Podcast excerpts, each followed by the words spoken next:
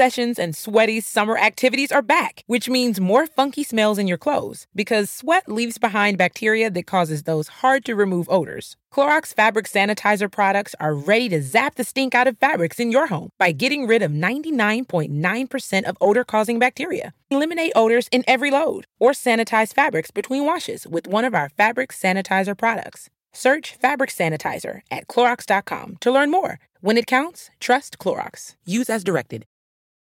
True crime on A&E with groundbreaking original shows like The First 48, Cold Case Files, Accused, Guilty or Innocent, and American Justice. No one brings you closer. Groundbreaking true crime every Thursday and Friday on A&E.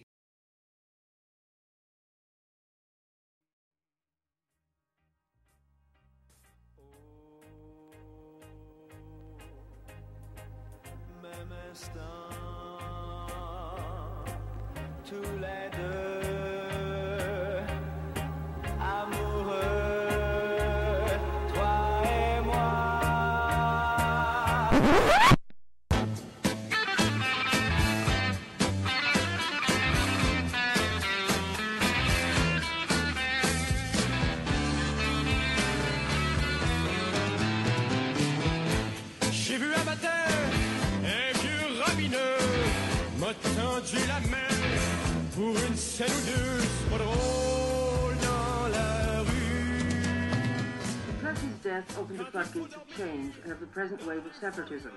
The Front de Libération de Quebec, the FLQ, turned violence. The idea of an independent Quebec continued to gain ground.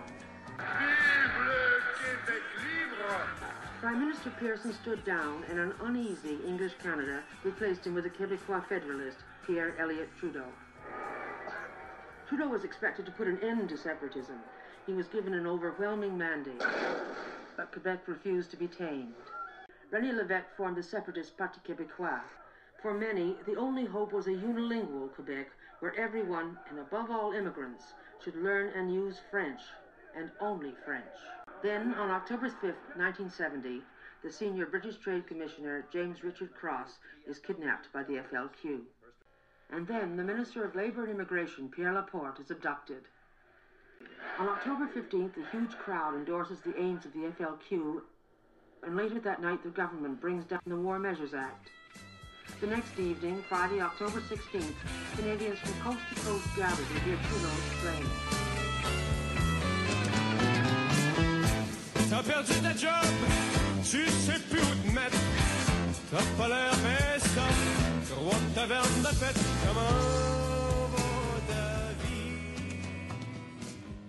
I'm going to run straight to the punchline.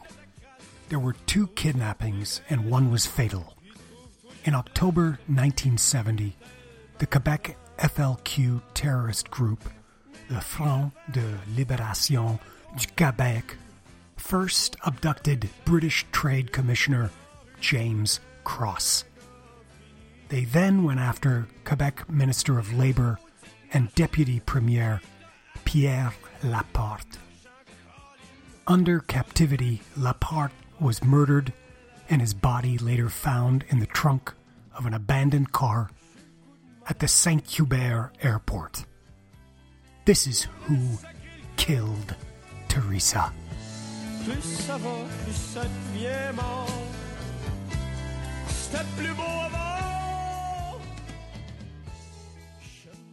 What I remember of 1970, I was uh, about six years old, and uh, we we had um, we had a basement. Uh, it was like a rec room, uh, typical Montreal suburb, um, unfinished basement, concrete floor, wood paneling on the the walls. Kind of, it was used as a utility room slash playroom, and on the walls were two posters, large black and white posters. They, they photos weren't taken by Karsh, but they look like Karsh photos.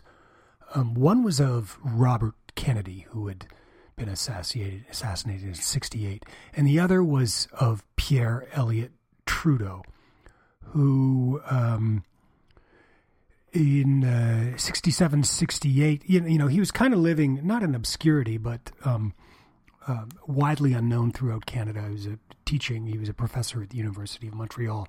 And he, um, along with um, uh, Gerard, uh, Gerard Pelletier and uh, Jean Marchand, were wooed into the federal liberal uh, party by Lester Pearson, the prime minister, who was soon to retire. He realized he needed, or the party, in order to survive, needed the the French Quebec vote. So they become known as the Three Wise Men, and they're they're they're brought into the the party into Ottawa politics. Um, the three of them uh, largely inexperienced. Um, Marchand being the most experienced uh, politician, but uh, Trudeau speaks is is more bilingual at that time than Marchand. So slowly, uh, Trudeau becomes the rising star, and what um, became known as uh, Trudeau mania started to sweep uh, the nation. Uh, and my mother became swept up in Trudeau mania, hence the the larger than life poster of Pierre Trudeau uh, adjacent to Robert Kennedy in the rec room. Uh, so these guys were heroes, and then then on the other side, you, you know, on the separatist uh, nationalist Quebec front, you had uh, people like um, uh, René Lévesque, who's you, you, know newly or soon to be newly elected leader of the Parti du Québécois, is seen as the separatist party. You you have Pierre Bourgault, who who was also uh, nationalist leanings, um, although not as hardline as the FLQ would become, and uh, Robert Lemieux, who later became like the lawyer and chief negotiator for the FLQ. M- my memory of those three, in opposition to the three wise men, was in the in the uh, in the in the English media, television, and and like in the Gazette, and particularly on television on CFCF 12, those guys were kind of really demonized. I mean, they were scary. Uh, all the film footage of them, you know, seemed to be like I, I don't think I'd ever seen Rene Lévesque when he wasn't at his most, you know, fervent and passionate and yelling and just he just always seemed to me to be angry. It wasn't until years later that I saw that uh, Rene Lévesque um, probably was more bilingual than any of them. I think he learned to read English and French the age of four. Um, but you know that was kind of all kept from us. His sense of humor was was kept from us. He was seen as this angry, angry uh, man, and uh, but really quite endearing. Uh, uh you know, his his nickname. He's short, right? Little guy. Uh, he's called uh, Ti-Poil, which means uh, like um, little hair is what it means in in French. Because he had a comb over, right? He was kind of baldy. Uh, he's losing his hair, so he had a comb over, and um, he always seemed to be smoking a cigarette. He always had a cigarette in his hand, right? And uh, I mean, to this day, if you go, to, there's a statue of René Lévesque in Quebec City at the uh, Assemblée Nationale, uh, Assemblée Nationale, and um, uh, the funny thing about it is, uh, whoever cast the statue left like just enough room um, between his fingers of his hands so that you can you can stick a cigarette in there.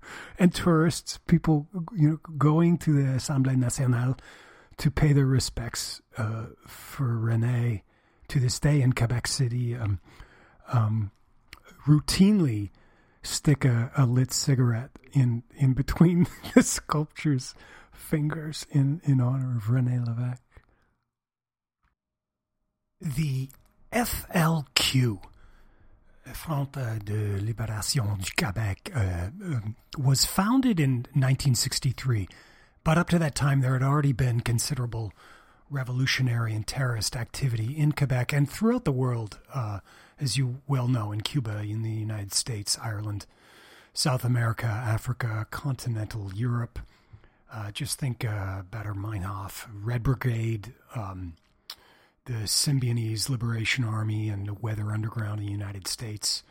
Uh, 77, the Aldo Moro kidnapping by the Red Brigade. Um, uh, that's like a trip back uh, in in time, 70s terrorism. So um, understand that um, while the quiet revolution was going on throughout the 60s, in parallel, there was all this FLQ terrorist activity also happening uh, in uh, in Quebec. Um, in in March of 1963, someone unbolted the statue of James Wolfe in Quebec City. Wolfe was the British hero who defeated the French on the plains of Abraham in 1759. So Wolfe topples from his pedestal, smashes into pieces, and everything went downhill in Quebec from there. Beginning with Molotov cocktails and then eventually graduating to dynamite bombings, the FLQ waged guerrilla warfare against English institutions in Quebec throughout the 1960s. Targets included armories and military recruitment centers, the Federal Railroad System, the Department of Revenue, mailboxes in English residential sectors of Montreal, the Montreal Stock Exchange, the Queen Elizabeth Hotel, and the home of Montreal Mayor Jean Drapeau. Though not directly as a result of FLQ uh, violence, the 1969 Murray Hill bus riots resulted um, actually in, in the destruction of uh, Mayor Jean Drapeau's uh, restaurant, uh, this very elegant restaurant called uh, Vaisseau d'Or, which was in the lower portion of the Windsor Hotel, House of Windsor, English. You can imagine why they ransacked this and why why Drapeau was seen although he was he was he was French, um, as really kind of a pawn and a puppet of the the Federalists uh, uh, in in in in Ottawa. So they ransack his restaurant. They de- destroy it in the Murray Hill bus riots.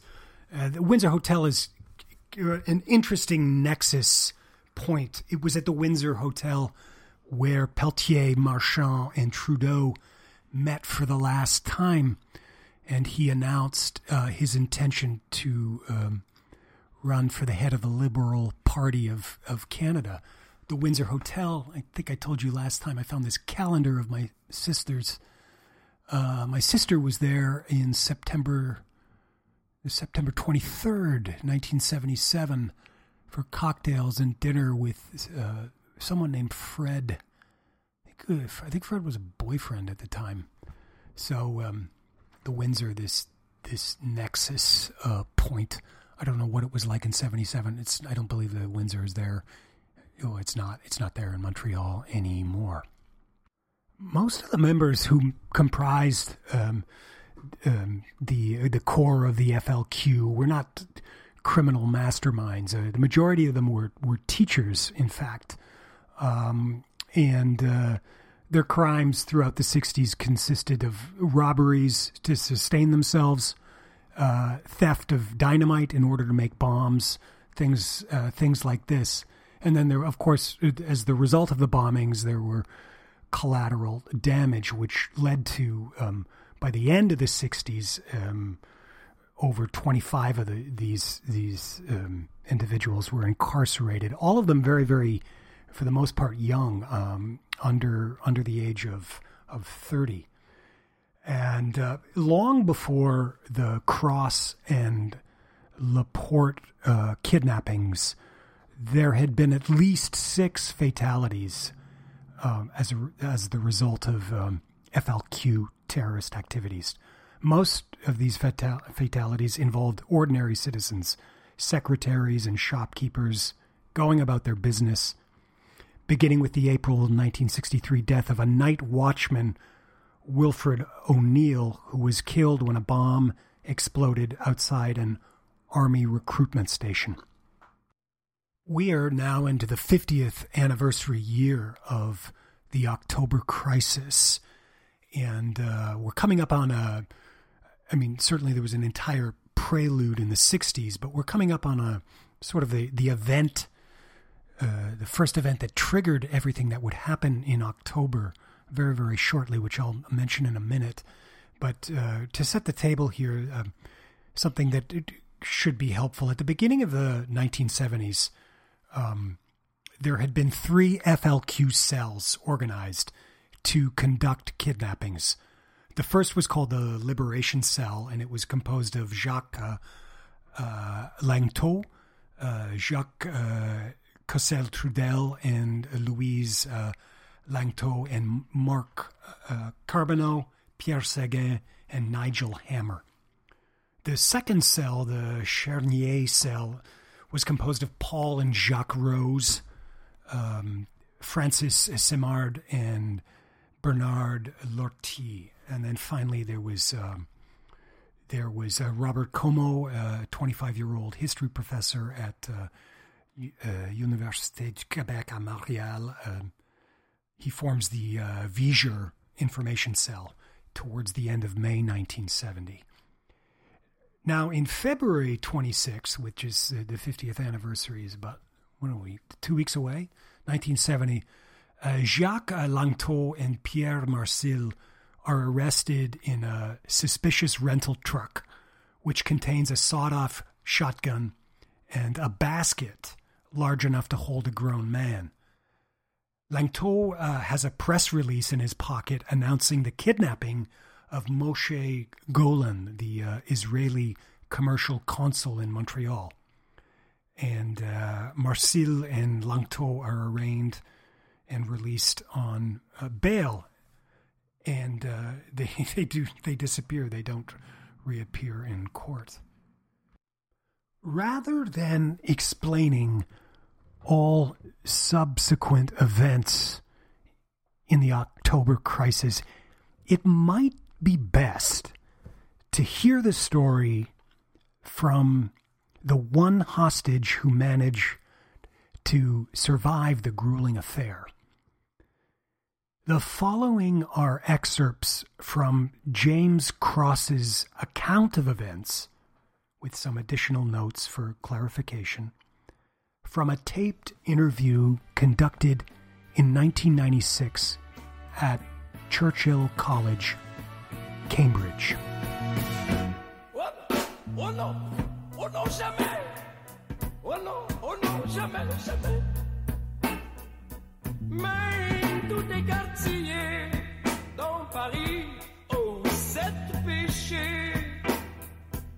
Oh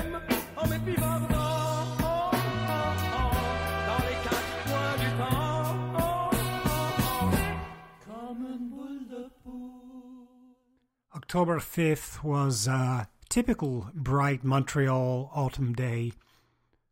As I walked between the bedroom and the bathroom dressing, I heard a ring of the doorbell, and I was surprised that anybody would arrive that early in the morning. My wife suggested that it was probably Hydro Quebec come to read the meter, so I took no further notice. I then heard raised voices, but did not pay much attention as our maid was inclined to speak loudly sometimes to her small child. The next thing I knew, I was walking back towards the bathroom, dressed only in a shirt and underpants. A man came through from the opposite side holding a gun and said, Get down on the floor or you'll be fucking dead. I backed into the bedroom, lay on the floor, and he then made me turn over onto my face and put handcuffs on me. Our Dalmatian was sitting on the bed beside my wife and started to growl. And he told her that if she let the dog move, he would shoot it. He then called out another man who came up the stairs into the bedroom carrying a submachine gun and shepherding the maid and her daughter in front of them. The first man then took me into the dressing room beyond the bathroom, put my trousers on and shoes, and slipped a jacket over my shoulders. He then led me back through the, to the bedroom. My wife said, You must let me say goodbye to my husband, and came over and kissed me goodbye. They tore the phones out of the sockets beside the bed and told my wife that she must not phone anybody for an hour. I was then taken downstairs. There was a third man, also armed. We went out through the front door, and there was a taxi sitting outside the house. The only other person I could see was a gardener collecting leaves on the far side of the road. I was pushed into the taxi and shoved down between the front and back seats, and a rug thrown over my head. Then we drove for about five to ten minutes and stopped in what was clearly some sort of garage or workshop. I was taken out and made to stand against the wall with my eyes closed, and a gas mask with eyepieces painted black was placed over my head.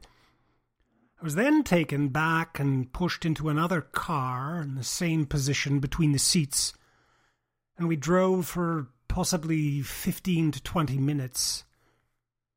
We finally drew up in what was clearly the garage of a house. I was taken out, led upstairs. The handcuffs were transferred from behind my back to the front, and I was put lying down on a mattress in a room where I was to spend the next 59 days. My gas mask was removed and a hood placed on my head. I asked them what their intentions were, and they said I would have to wait and see. Later that morning, they read me their manifesto, which included the demands for the release of political prisoners. If these demands were not met, I would be executed within 48 hours. On hearing this, I said, In that case, I must compose myself for death. During the whole day, the radio was on most of the time, and they were listening avidly to the various reports coming in. Some time later in the day, following a call to a radio station, Messages from the kidnappers were found at the University of Montreal. These listed seven demands to be met, quote, in order to preserve the life of the representative of the ancient racist and colonialist British system. It gave the authorities until noon on Wednesday to submit. That afternoon, the Quebec Justice Minister made a statement outlining the ransom demands. Included were the release of 23 political prisoners, the provision of an aircraft for their transportation to Cuba or Algeria, $500,000 in gold bars, the reinstatement of some postal drivers who had been dismissed as the result of privatization the name of the informer who had helped the police apprehend the earlier cell, the publication of the full text of the FLQ manifesto, and the cessation of all police activities. Manufacture.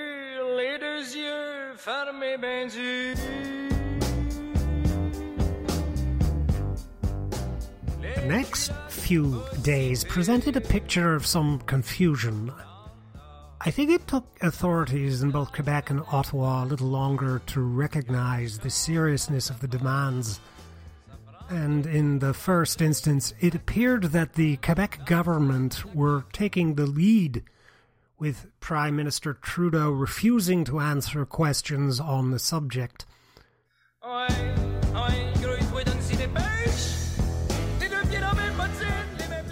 In spite of this, the Premier, Bourassa, announced that he was carrying on with a business promotion visit to New York on the Thursday and Friday.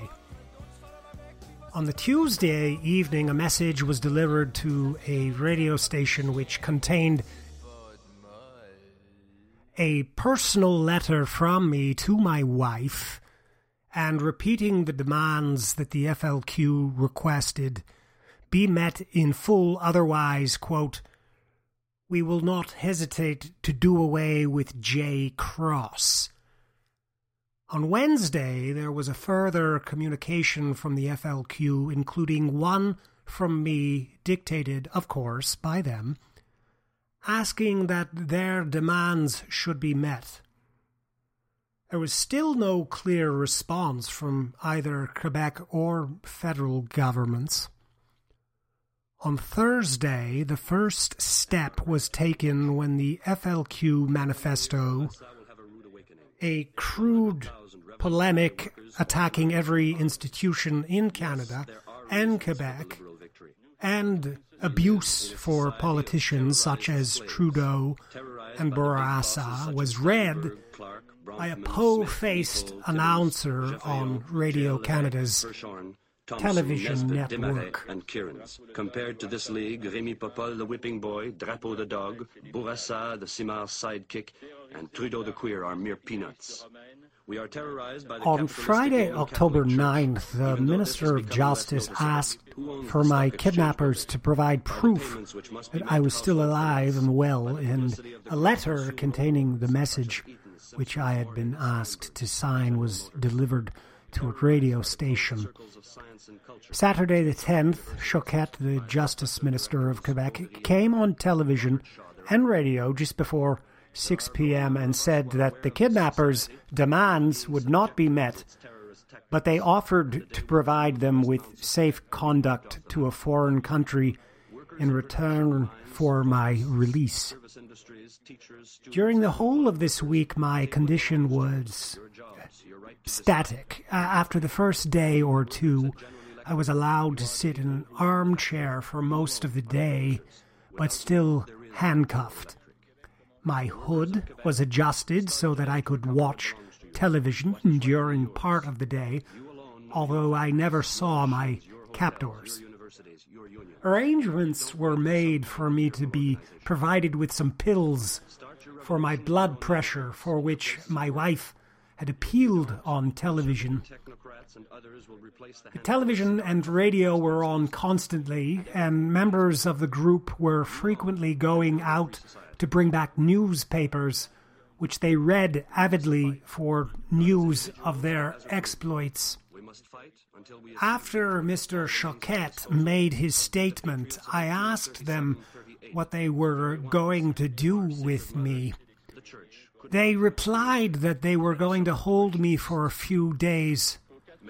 Pour baver la police to taunt the police. In a few minutes, the news came on radio that on Saturday, October 10th, Pierre Laporte, the Minister of Labour and Deputy Prime Minister of the Quebec government, had been kidnapped.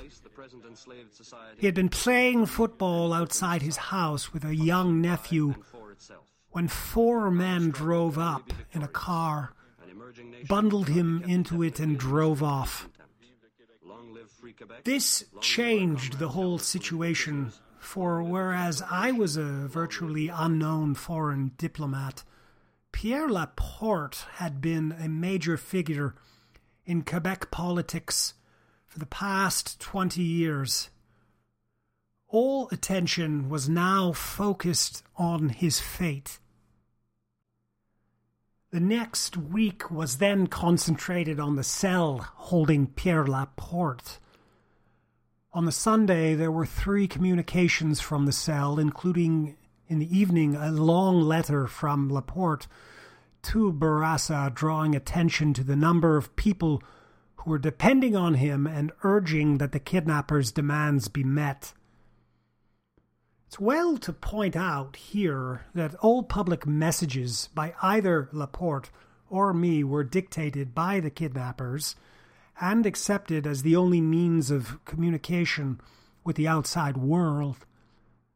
On the Monday morning, a letter from me was discovered, and the government then proceeded to open negotiations through an intermediary named Demers. The next few days saw an astonishing rise in the support for the FLQ's demands, coming not only from old FLQ militants, but also from students and the trade unions. On Wednesday, October 14th, a message from my cell was found indicating that contact had been made between the two and that their joint demands were that the prisoners should be sent to Cuba or Algeria and thereafter Cross and Laporte would be freed. The same day, there came an appeal from a number of leading Quebec figures, including publishers and labor leaders. While offering their support to the provincial government, they clearly favored an exchange of prisoners for the hostages. On Thursday, the 15th, Prime Minister Pierre Trudeau met with opposition leaders to seek a solution to the situation. He got no general support, and on that evening, troops were called out in support of the forces of law and order in Quebec. At this point, they were only carrying out guard duties and protection in support of the police. That evening, there was a rally at the Paul Sauvé Arena.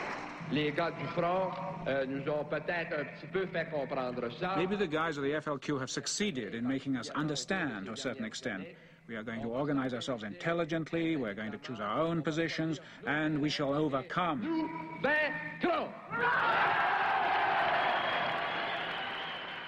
I was watching the event on television, and it did seem at that point as if a very large number of people in Montreal were supporting the aims and objectives of the FLQ.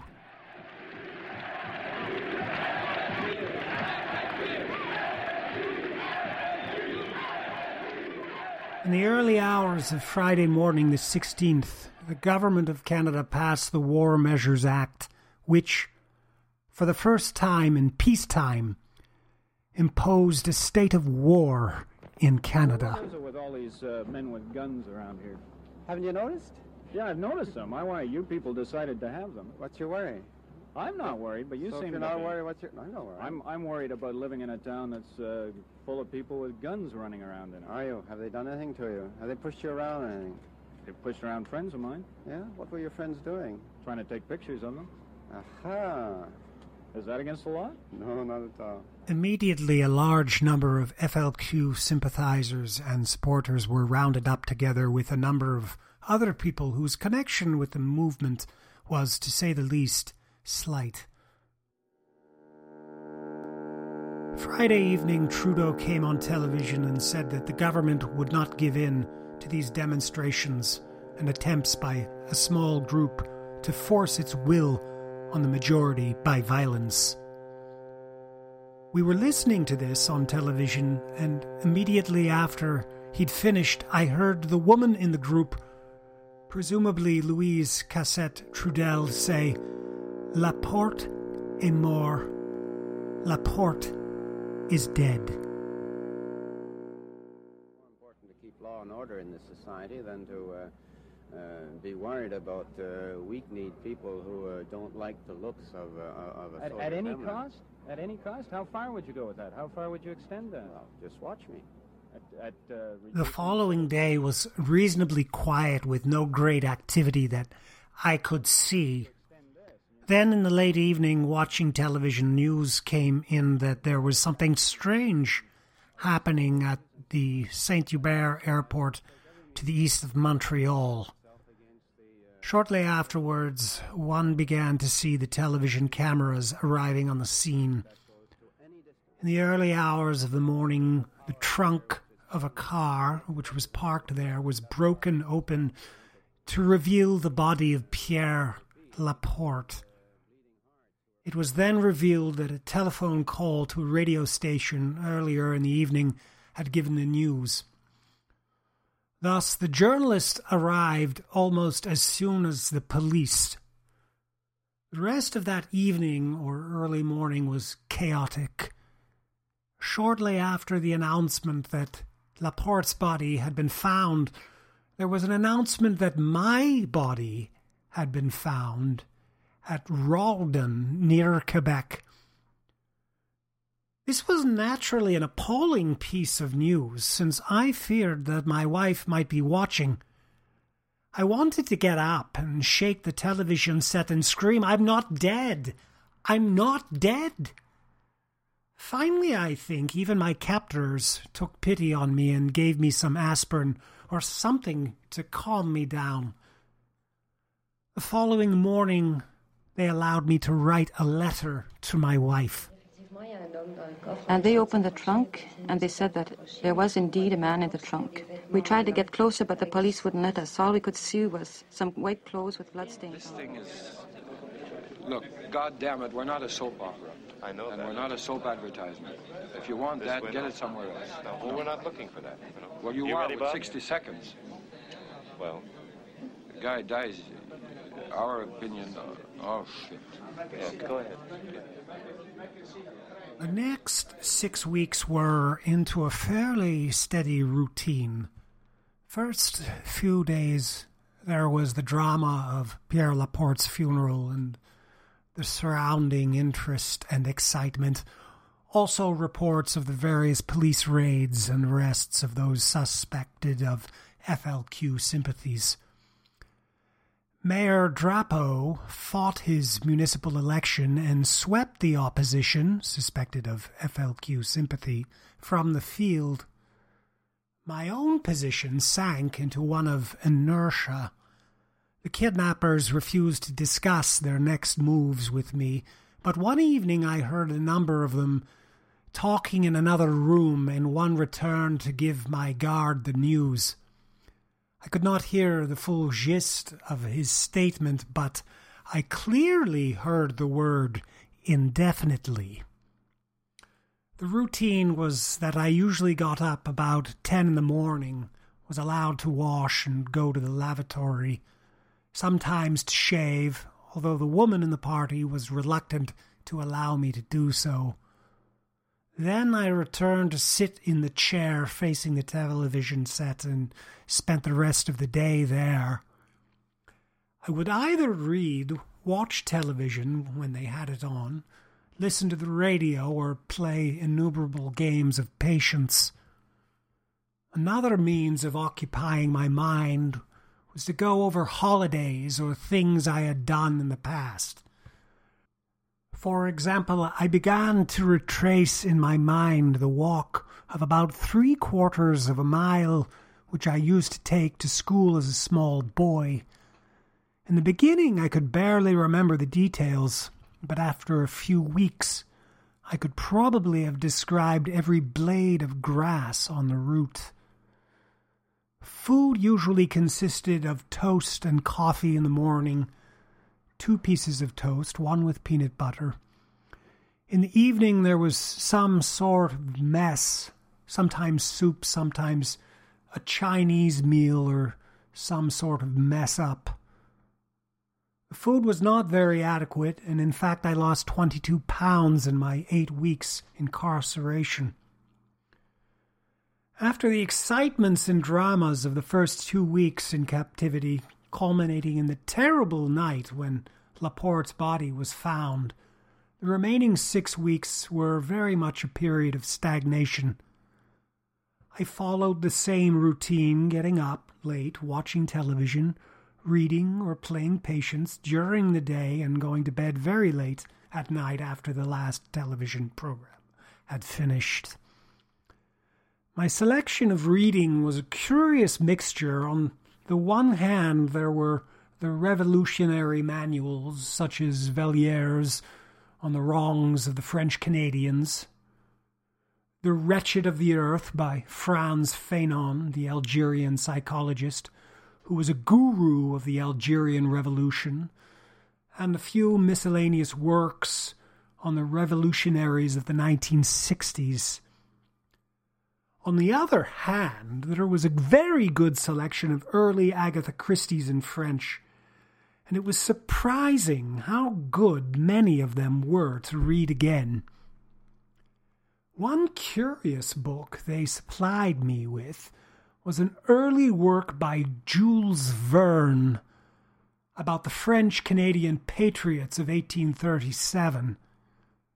I believe that, in addition to this science fiction work, he also went through an anti British period when he wrote works about British imperialism in Canada, India, and Ireland.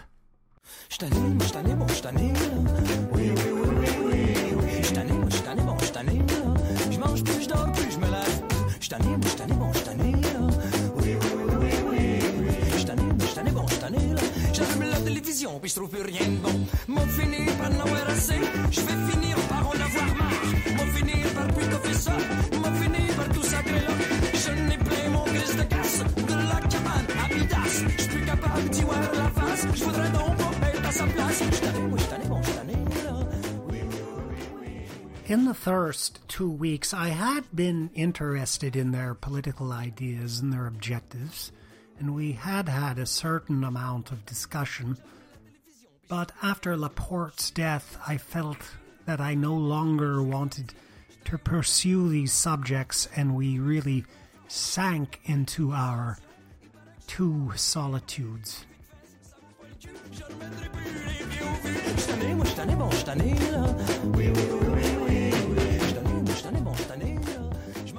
I had already adjusted my mind to getting through the period up to Christmas and was beginning to think that I might possibly have to last through the whole winter.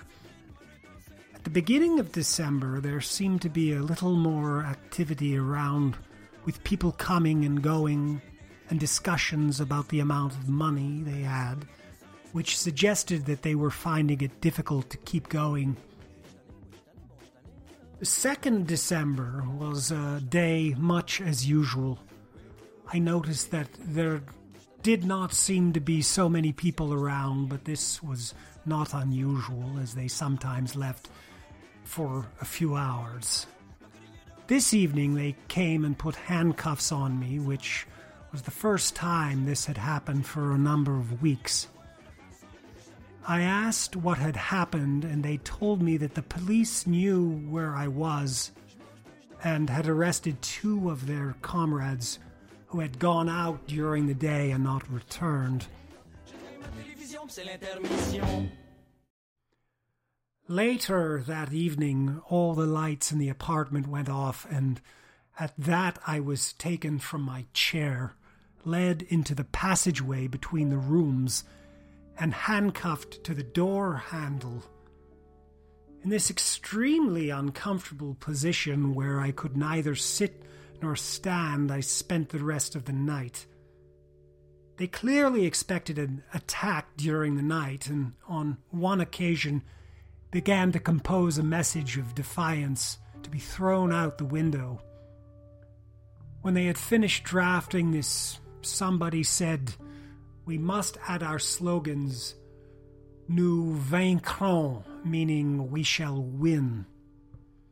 At this absurdity of three men defying the whole of Canadian security services, we all burst out laughing. Dawn came. I was allowed to stand up and move around the corridor. They remained on the alert. At some time in the morning, the negotiator appointed by the federal government, Mr. Mergler, a lawyer who had represented FLQ members in the past, came and knocked on the door.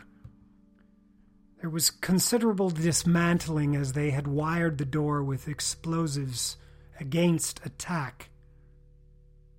He came in and then followed two hours of negotiation.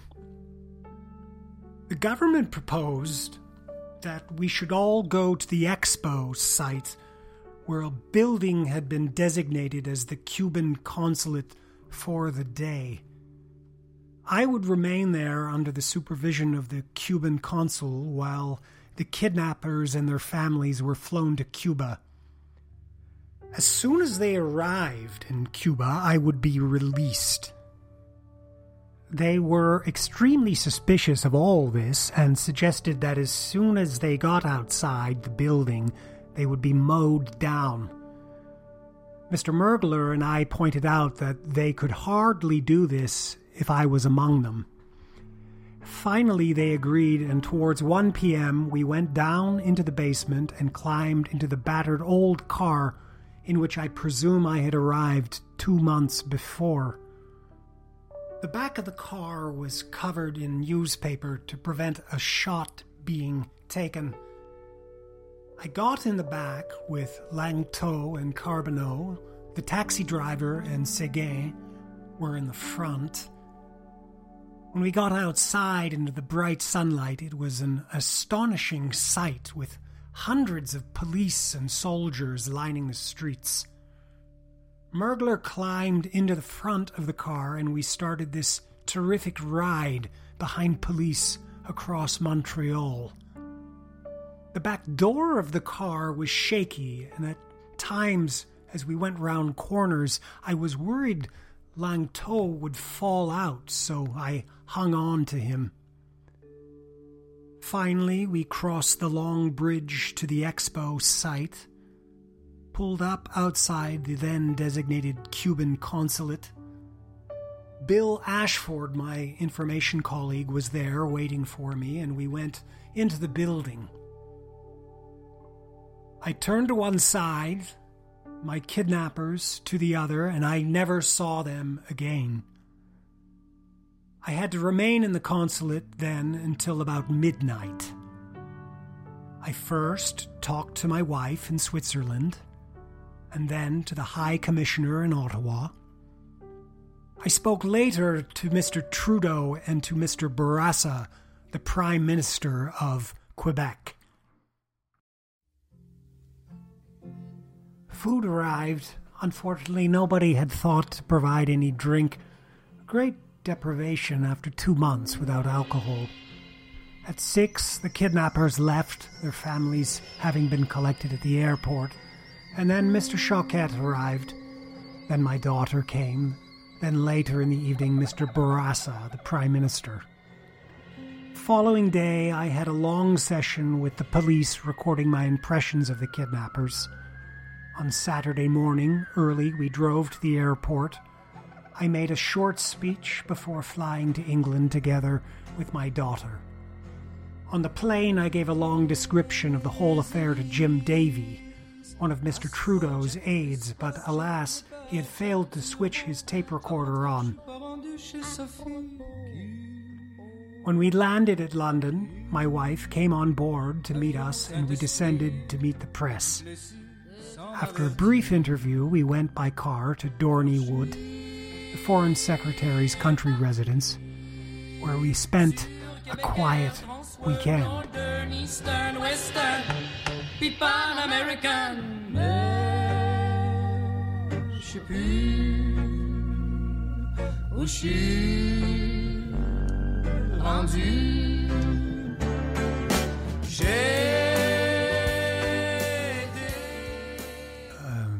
couple of things as we wind down here. Um, so, Cross built a mind map in order to keep his sanity, like a la Sherlock, right? He uh, he, he constructs uh, this mind map of his path home from school in order to preserve his sanity, which is extraordinary. The Saint Hubert Airport, where the body of uh, Pierre Laporte was discovered. If you're wondering, yes, that is the same airport adjacent to where the bodies of Diane and Michel Corbet were found. It's about a block away. In fact, um, the hideout where Paul and Jacques Rose uh, uh, held uh, Pierre Laporte in captivity was was in Longueuil, Saint Hubert. They're adjacent to each other. It was within blocks, uh, I think two streets over, approximately from where um, Diane Diery and uh, Mario Corbet lived. And, and even further, in a in an earlier podcast last year, we talked about the, the murder of the Californian, the American Margaret Peggy Coleman. Now that occurred in, in 1970, and as you you rem- remember very briefly, uh, the authorities considered whether it was the Rose brothers who murdered Coleman. Uh, because uh, that murder occurred just months prior to the abduction of Laporte, um, and her body was was found again very very close to that uh, Longueuil area. I think I think more important. I think it's very unlikely that um, the uh, Chénier cell had anything to do with Margaret Coleman's murder. Uh, I think more significantly, the reason that case has gone unsolved since 1970 is that the police were so absorbed in the October crisis, um, the events from October all the way through uh, the release of Cross in December, um, that that investigation never really gained footing because all resources were attuned uh, to the FLQ. The the manifesto that was read on the air. I mean, it's extraordinary. For years, years and years, uh, the FLQ was um, trying to get that uh, published in the papers or read on air, and uh, they come right out and they call the Prime Minister of Canada a queer, right? Trudeau the queer, the Trudeau the fief, uh, which is extraordinary. Um, you know, um, it's often said that it uh, although Trudeau Trudeau invokes the War Measures Act, uh, which brings the troops to Montreal and Quebec, it was actually the um, the Prime Minister, sometimes called the Premier of Quebec, Robert Bourassa, who requested it first. So uh, there's there's a lot of back and forth about who's actually responsible for that. Um, I think technically it's true. It was Bourassa who requested it of the federal government, but I don't think Pierre Trudeau, he probably didn't need much of a push in order to get there. Two days before Christmas, December 23rd, 1970, Prime Minister Pierre Trudeau announces that all troops stationed in the province will be withdrawn from Quebec by January 5th, 1971. This is shortly after uh, James Cross's release. And then on December 28th, the three members of the Chénier cell, still at large, Paul Rose, Jacques Rose, and Francis Simard, are arrested after being found hiding in a tunnel in a St. Luc rural farming community 20 miles southeast of Montreal. That's the Peggy Coleman area. Later, the three of them would be charged with the kidnapping and murder of Pierre Laporte. Paul Rose had been vacationing in the United States, I believe in Louisiana, in the fall of 1970, although he had, I think he'd been in Tennessee as well. You can actually get his FBI records um, pretty publicly available online now. I think the statute of limitations uh, ran out. So he's vacationing in 70 when he got word that James Cross had been kidnapped. And he quickly cut short that vacation and he hurried back to Montreal. And he basically improvised the abduction of Pierre Laporte. He's on the front lawn. He's playing football with his nephew. He's hastily uh, escorted into a car, taken to uh, the Longueuil area. Um, the versions of Laporte's uh, death have changed over the years. Uh, at once, it was deemed an accident. They, quote, accidentally strangled Laporte with a religious chain around his neck when he tried to escape. But then later, Rose and Simard basically f- fell all over themselves, claiming that they had murdered Laporte and they would gladly do it again. Still later, Rose claimed that the murder was the result of frustration after authorities had basically cut off communication between the various, uh, the three FLQ cells. In this version, Rose blames the establishment for Laporte's death. The outcomes from the October crisis have always been unresolved and less than satisfactory. What did anyone learn from this? Jacques Trudel and his wife, uh, Louise Lanctôt, who were part of the group that abducted uh, James Cross, they, they negotiated safe passage to Cuba and they lived there for four years. In 1977, uh, Rene Lévesque uh, announced he was seeking a pardon for Trudel and Lanctôt. They returned to Montreal in 1978. For the kidnapping of James Cross, they received five years on probation. They served two. Trudel became a successful screenwriter and filmmaker, eventually receiving financial assistance from Telefilm Canada. For the murder of Pierre Laporte, Francis Simard was given a life sentence but was paroled in 1982. Jacques Rose served even less time. He was paroled in 1978. At the 1981 Parti Québécois convention, Jacques Rose was given a standing ovation when he approached the mic to speak. Lévesque shook his head in disgust, never wanting his party controlled by extreme voices. Paul Rose, the one who was vacationing in the States, served 13 years. By the mid 80s, he was out, attempting to resume his teaching career in Montreal. Rose applied for work at an elementary school just blocks from where Pierre Laporte's widow was living. In a 1978 interview with the tabloid Photopolice, Paul Rose was without remorse. I regret nothing.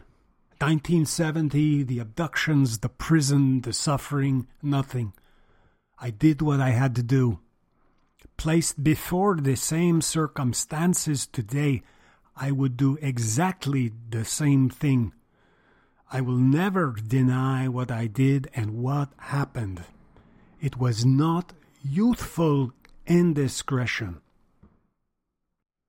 My experience uh, with the FLQ slash October crisis, uh, it's just my observation that you, in Quebec, you cannot remain agnostic about uh, the events of uh, October 1970. People in Quebec expect you to take a side my own my own thoughts about it have evolved over the years. I'm I'm now a long way from that basement in the West Island of Montreal with those black and white posters. There's a, um, a sketch comedy series in Quebec. It's called Bye Bye. It's basically a year end New Year's Eve roundup of funny skits that summarize events of the previous year. Bye Bye 1970 is memorable for this sublime bit by um, uh, Olivier Guimont. It's called uh, Olivier Guimont a Westmount, and I will post it on the uh, website. And um, Guimont uh, was a tremendously gifted physical comedian in Quebec. I think uh, think Charlie Chaplin. This this sketch opens outside an affluent home on New Year's Eve. Guimont, dressed as an army officer, standing watch on the front entrance. It's snowing.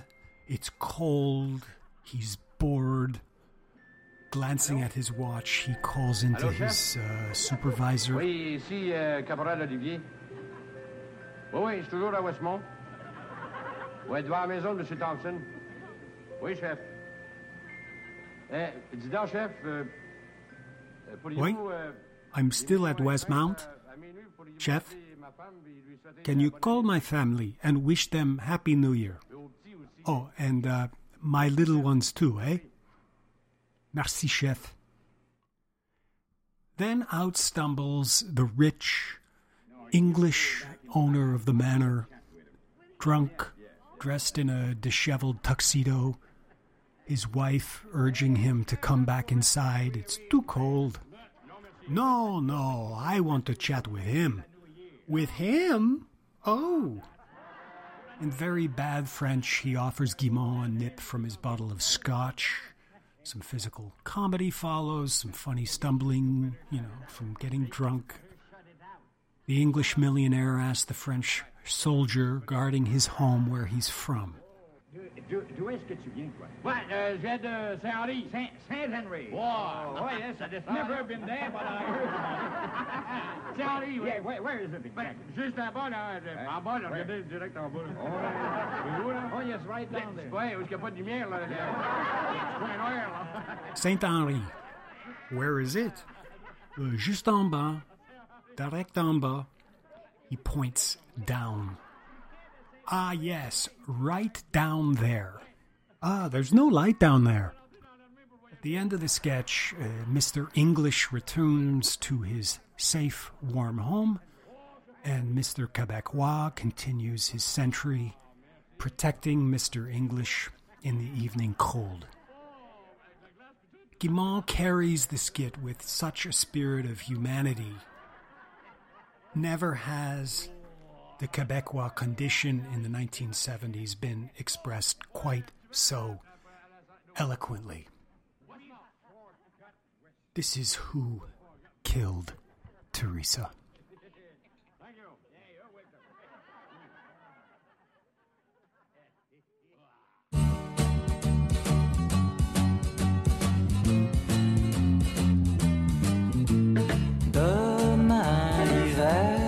Je m'en fous, je m'en vais dans le sud. Music today, in part mostly from the brilliant, brilliant Quebecois artist. Um, calling him a musical artist does not do him service. He's something of a performance artist, uh, um, psychedelic genius, uh, actor, uh, entrepreneur, uh, Robert Charlebois. Um, and remember when we were in the last episode playing all that English influenced pop? Charlebois, uh, came out of the late 60s, um, just and and totally changed uh, the Quebec music scene.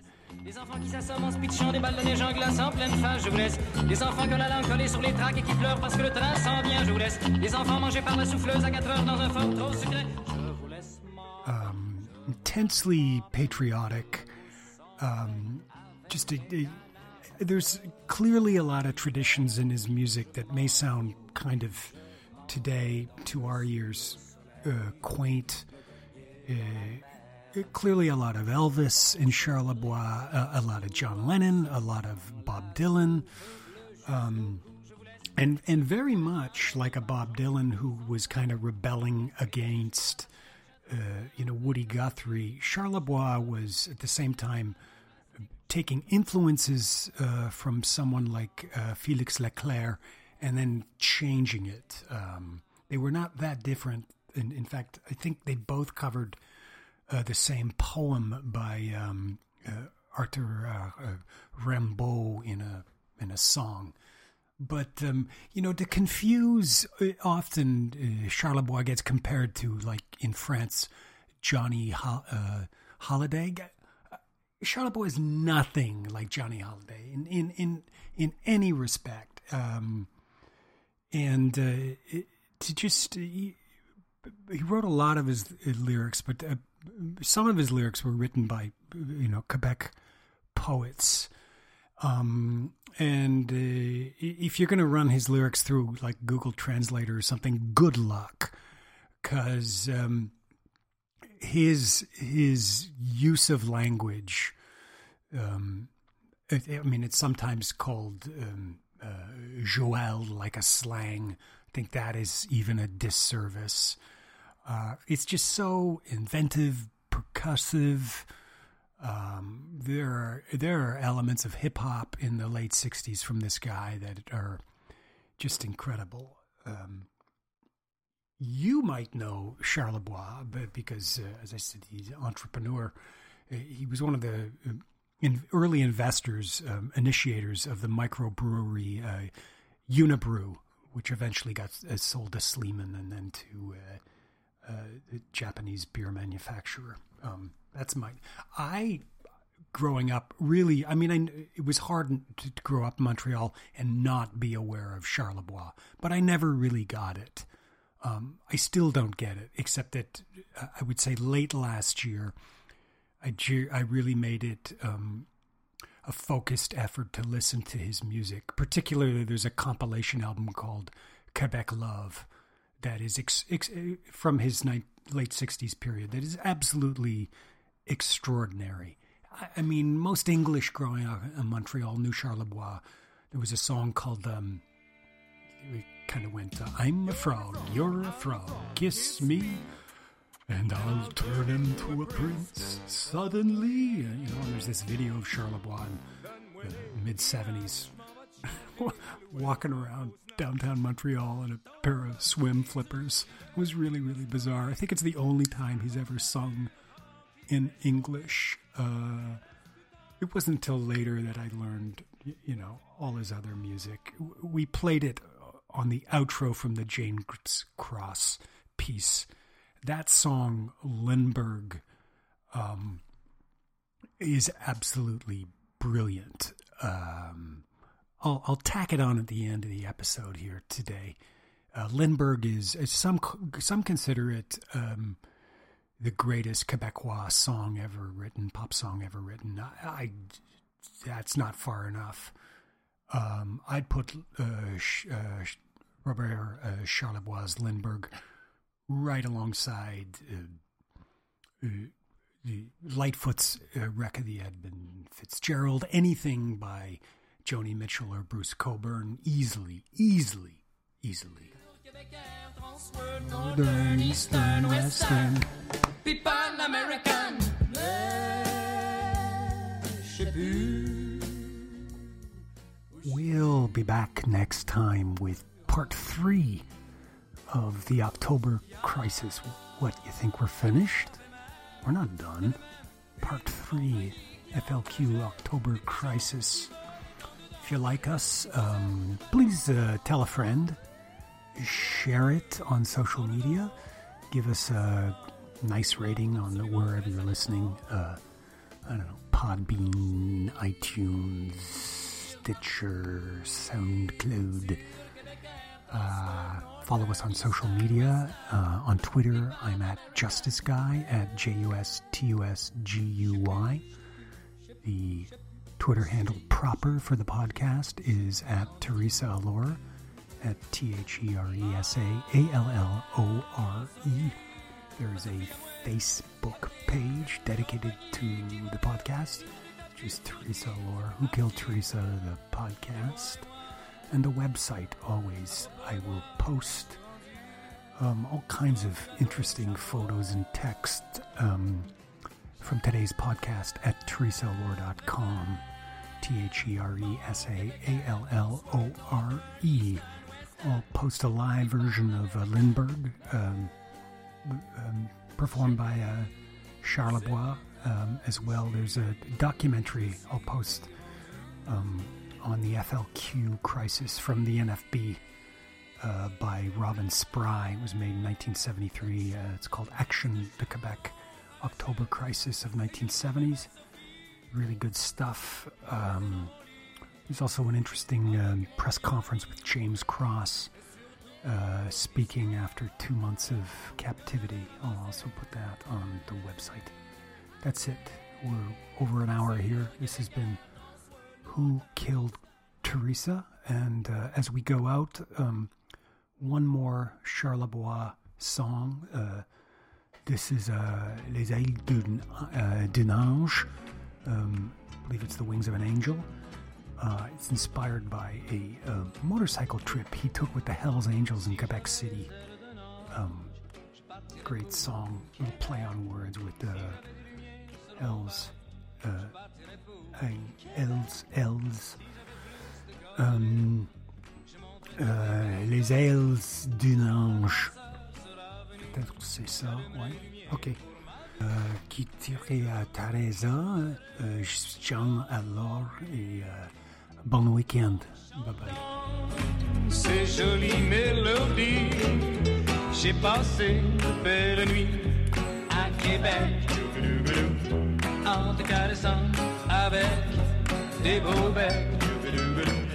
J'ai passé de belles nuits à Ottawa en te caressant, en te tenant dans mes bois. J'ai passé de belles nuits à Toronto. Mais si je me rappelle bien, ça fermait un petit peu trop tôt, attention parento.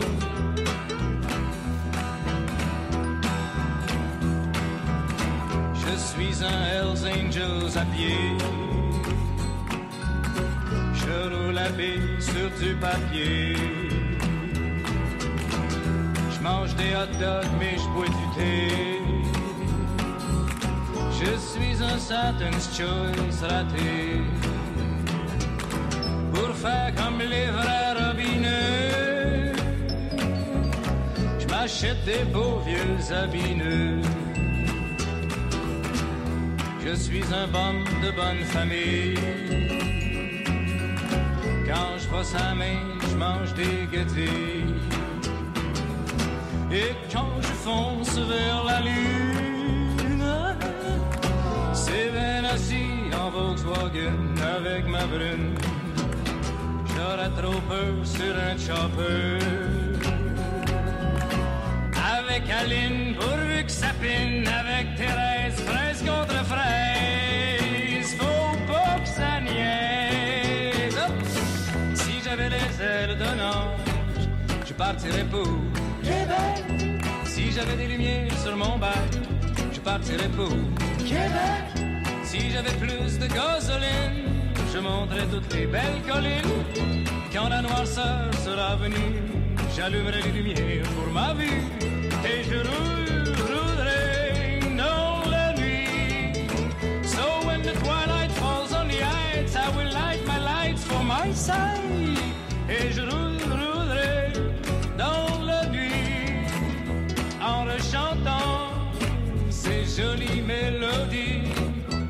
passé de belles nuits à Québec en te caressant avec des beaux becs. J'ai passé de belles nuits à Ottawa en te caressant, en te tenant dans mes bois. J'ai passé de belles nuits à Toronto. Mais si je me rappelle bien, ça fermait un petit peu trop tôt. Ah oui, mais j'avais les ailes d'un ange, je partirais pour. Québec. Québec.